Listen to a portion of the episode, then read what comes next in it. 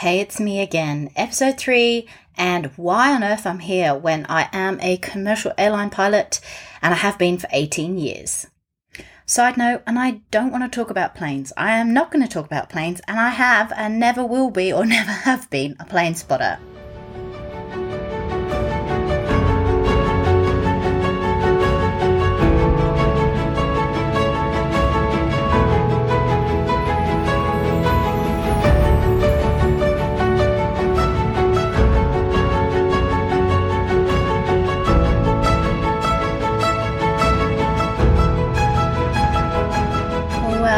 Welcome, welcome, welcome to episode three with me, Chloe, self love, mindset, and money magic. Although we haven't touched on money yet, but that is to come. But I wanted to include it because it's going to be a big part of my podcast.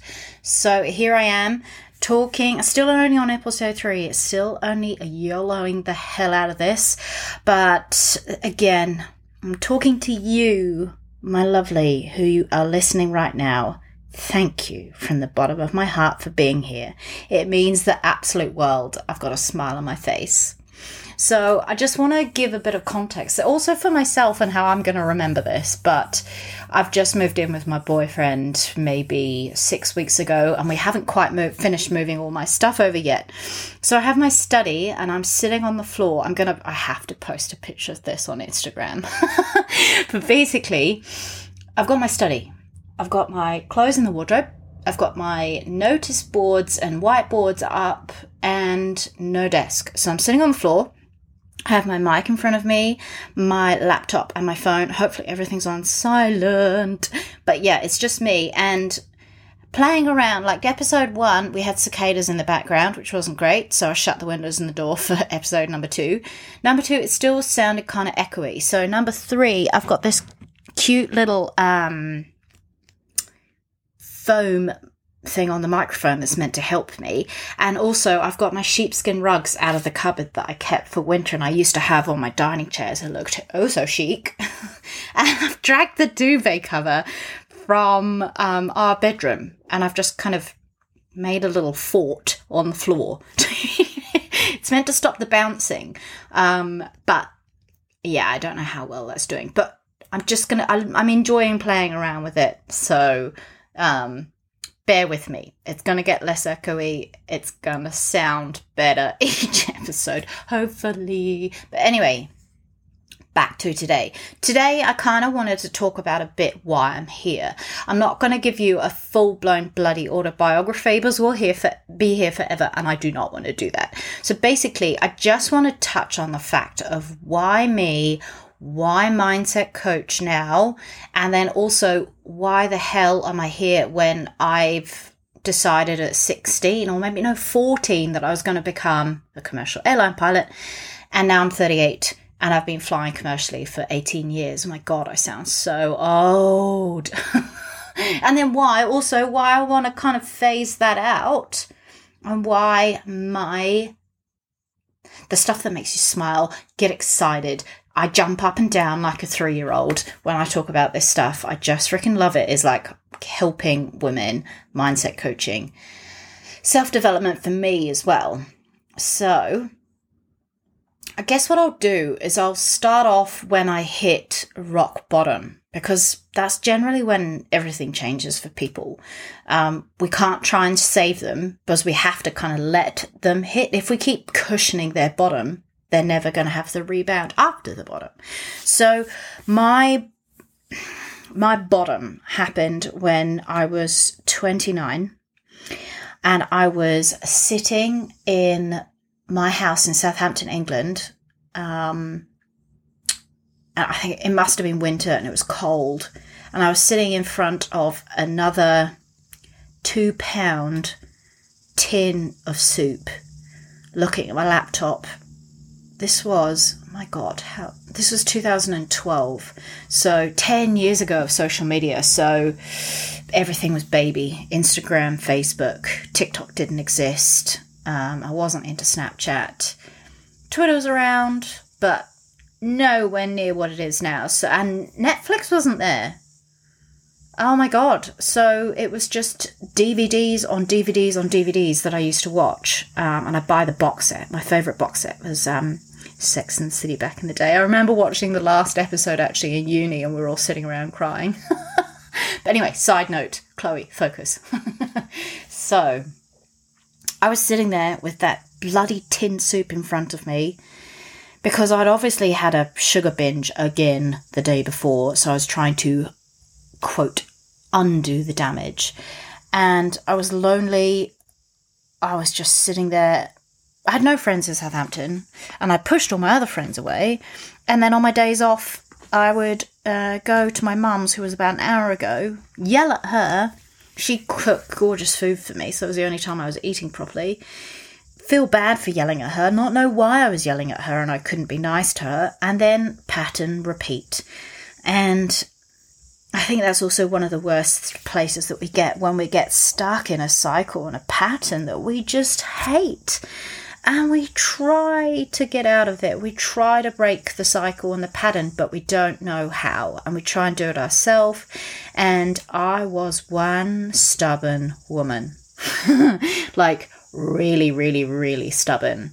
Oh my God. I had a permanent frown on my face. And yeah, not approachable, not nice. But anyway, so I sat there, I was like, I think it just, you know, you get that sinking feeling. You're like, life cannot go on like this. I can't keep binging and throwing up and sitting in this room by myself, hiding from the world, hiding from people. This is not life. Although I had no idea what life could be like, I just looked at everyone else, was jealous, but I just knew it couldn't go on like this. And, you know, I think in people's worst moments, we kind of we look back and I look back at myself and go, how on earth did I have the courage to do that? And anyone's worst moment how do they have the courage to do that? But honestly, when you're there, and I'm sure you've been there, or like they're, I actually think they're the most beautiful moments as well because that's the beginning of the end. That's your bottom peak where you shoot up again. It's not, it's not all the way up. Obviously, it's going to be up and down, up and down, but it's the bottom. And there was no one I could call. I'd shut everyone out. Vulnerability was something, holy cow, I didn't really even know that word, but it was not something I was prepared to do. My mum, I didn't feel like she had the answers. Um, my sister um, stopped talking to me. So, bless my little 29 year old Chloe, she was all alone.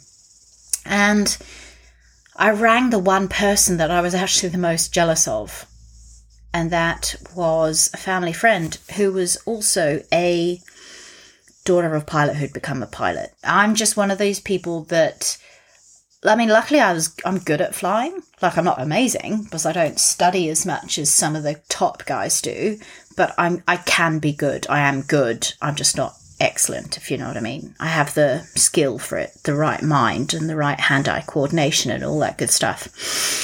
And um, I yeah, my dad was a pilot, my granddad was a pilot, my uncle was a pilot, and lots of pilots, their kids become pilots. So here was me, overweight, unhappy, miserable, no friends, and I I would watch Katie in the early stages of Facebook do the most incredible thing. She did four ski seasons in the States. Just got what she would ski with like the Canadian ski team and she was skinny and she looked like she was having the time of her life. And then she went through flight school maybe three or four years after me and I failed at getting into British Airways and thought my life was over. And then she goes and gets into British Airways and well eventually. She was EasyJet first and then British Airways but oh my god she had every it looked like she had everything that I wanted friends boyfriend skinny figure, better job than me, full of life, happiness, ease, it seemed. Oh, and I don't know how I did it, but I rang, I picked up the phone and I rang her. And I said, Katie, I don't want to load your plate with this, but I need help. I can't go on like this. And after barely speaking, the woman that she is, and she's now one of my best friends today, even though we live 13,000 miles apart. But she said, Here, read this book.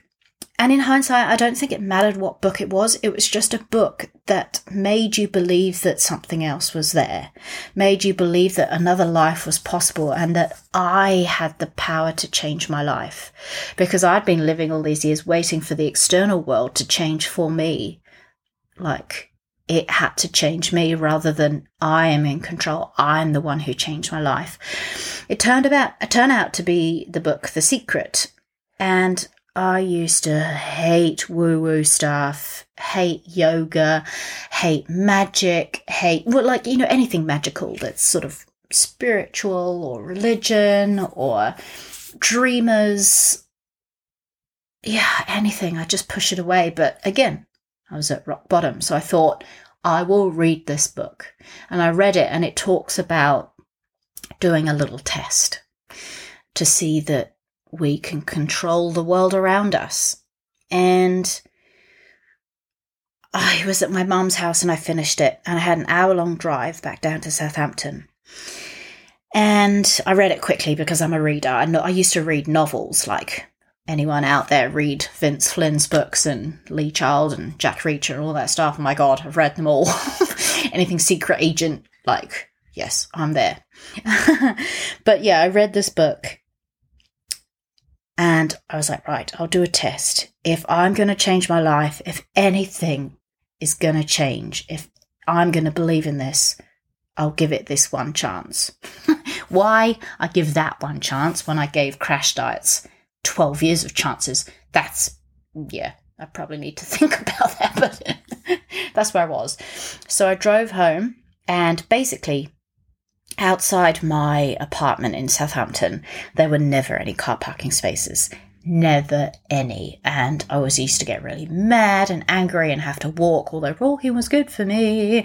I never wanted to walk and blah, blah, blah. So I, I spent the entire trip down there going, there will be a car parking space for me. This world of hope and creating and optimism and life and the power and everything. And I was like, if I can conjure up a car parking space, then I'll give this stuff a try. Then I will just go whole hog. Yes, I can do this. So I spent the whole drive for an hour thinking about nothing else. I was like, I knew you had to do it in the positive, not that I hope there isn't, I hope there is, or there better not be. You know, like you can't say the negative. So I knew that I had to do it in the positive, and I spent the whole hour long drive imagining a, pa- a parking space. I got down there, I turned the corner, I turned into the car park, and there wasn't a car parking space. My heart dropped, and I was just like, it was about to burst from my lips or in my mi- uh, lips or in my mind an expletive rant of this would never fucking work excuse my language blah and then literally as it was about to start in my mind a reverse light came on in the car. Now again it doesn't have to be the law of attraction it didn't have to be the secret but it that reverse light on lit a candle for me in that world of change, hope, excitement. Maybe stuff can change. Just that reverse light. So, because when you start this stuff, you're not really conscious of yourself, you haven't got a connection, you haven't got a connection to your mind, you don't know how to be your best friend, you don't know how to read your thoughts, change them, or anything. But the the seed was planted, the change started to happen. And as I was growing up, I don't know if any of you uh, like that, this, but I was a runner. Like, I would run away from conflict. I'd run and hide. Like, it was my parents' divorce when I was 21. I would go from house to house. Like, if I had an argument with my mum, I would go to my dad's house. If I had an argument with my dad, I'd go to my mum's house, and quite often this could happen once a week. it was not it was not good, and I always made sure all of my belongings could fit into a car. So that at any point I could just load up a car and go. Any rental houses. I only stayed in one every, and I think I changed every six months. So I counted like 18 homes that I'd been in in like 12 years because I was a little bit longer when I was at uni. So running had always seemed safe and escape and change. And while I was new to change and I realized that I wanted to make a big change, the first thing that I thought of was my family here in New Zealand. My uncle had always been my biggest cheerleader who I listened to and accepted his love and attention and support. So there is nowhere further to run away to. And my family happened to live there, like my mum was born in New Zealand. But yeah, there is nowhere further. But it was also perfect because I loved my uncle and um, my aunt and my cousins here. So I think I rang Katie in February. And once I decide to do something, I do it. I go like full on, no stopping me. I think that's going to be until I'm like 90. I'll still be doing the same thing. So watch out for me as a 90 year old. but yeah, so I had a very good level of experience for the airlines in New Zealand, but not for the uh, airlines in England because there are just so many more of them. Um, so it was really tough to try and change airlines in the UK. So here we go. I think yeah, I think f- less than a month later, March, I must have been on a flight to New Zealand to do an interview. So I popped the application and they said, "When can you come out?" I swapped leaves be- leave with another pilot, bless his soul. So I managed to study like a maniac, learn all about the airline, the country, and everything else because I'd only ever been on short visits and I flew out with nine days off. I flew to New Zealand, so that takes a day and a half. I saw my uncle and aunt and tried to get over a little bit of jet lag for 36 hours, 48. Flew down to Christchurch, did the interview, and did a simulator check when I was jet lagged as hell. Upside down, oh my gosh. Um, flew back to Auckland, flew back to England, and was at work on the Monday that's that's how hard I push when I want something. I got the job and then I was a bit short on hours. So I begged and pleaded and swapped shifts and I got the most hours and I think out of, you know, I begged for the longer shifts and then I handed in my notice and 1st of July 2013 I left England and landed 3rd of July in New Zealand.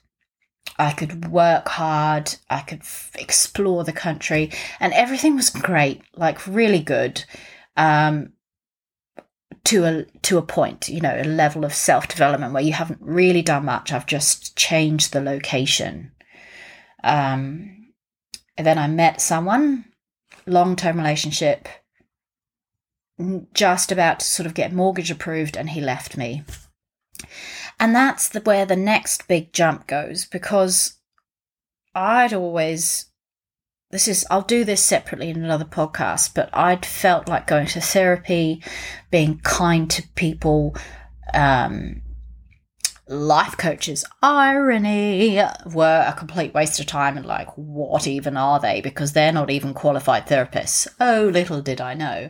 But yeah, I went to a therapist. I was like, help me get over my boyfriend. And I thought it'd be three sessions and I'd be on my way. I think everyone who goes to therapy thinks that they're going to be there for three sessions. And then I think it was session two that she read me and understand me, understood me better than anyone in my life. And if this ever happened for you, just the fact that she'd only ever she'd only spent an hour with me and this was the second hour, the peace that they can give you because they can kind of show you that you're okay. There's nothing wrong with you because you've been bashing yourself and beating yourself up and bullying yourself up, probably for, well, I was decades. So we worked together, and Chantal Hofste, you're amazing. She was this incredibly beautiful Dutch lady who now lives in New Zealand. And wow. Wow, wow, wow. So I worked with her quite intensively at the beginning because, again, when I like something, I go for a walk. And she changed my life, and I started relaxing. I would become more myself, like silly young Chloe, not serious Chloe, because I felt like in order to be liked or taken seriously at work, I had to be serious. so, yeah, I um I started I started being easier on myself. And I started being less stressed. And I started. Hmm, that's the only way I can describe it. I just started being easier on myself. And then she set me up for an incredible sort of boost in self worth, self love, less stressed, less um, bad eating, over drinking. Um, and actually, do you know what? I'm going to leave this episode here because we're on 20 minutes at the moment and I do not want to go on. I want to keep the episodes for uh, short to start with. So, what I'm going to do is I'm actually going to end it there. So, we've taken me up to, I will promise why I'm now a life coach, mindset coach.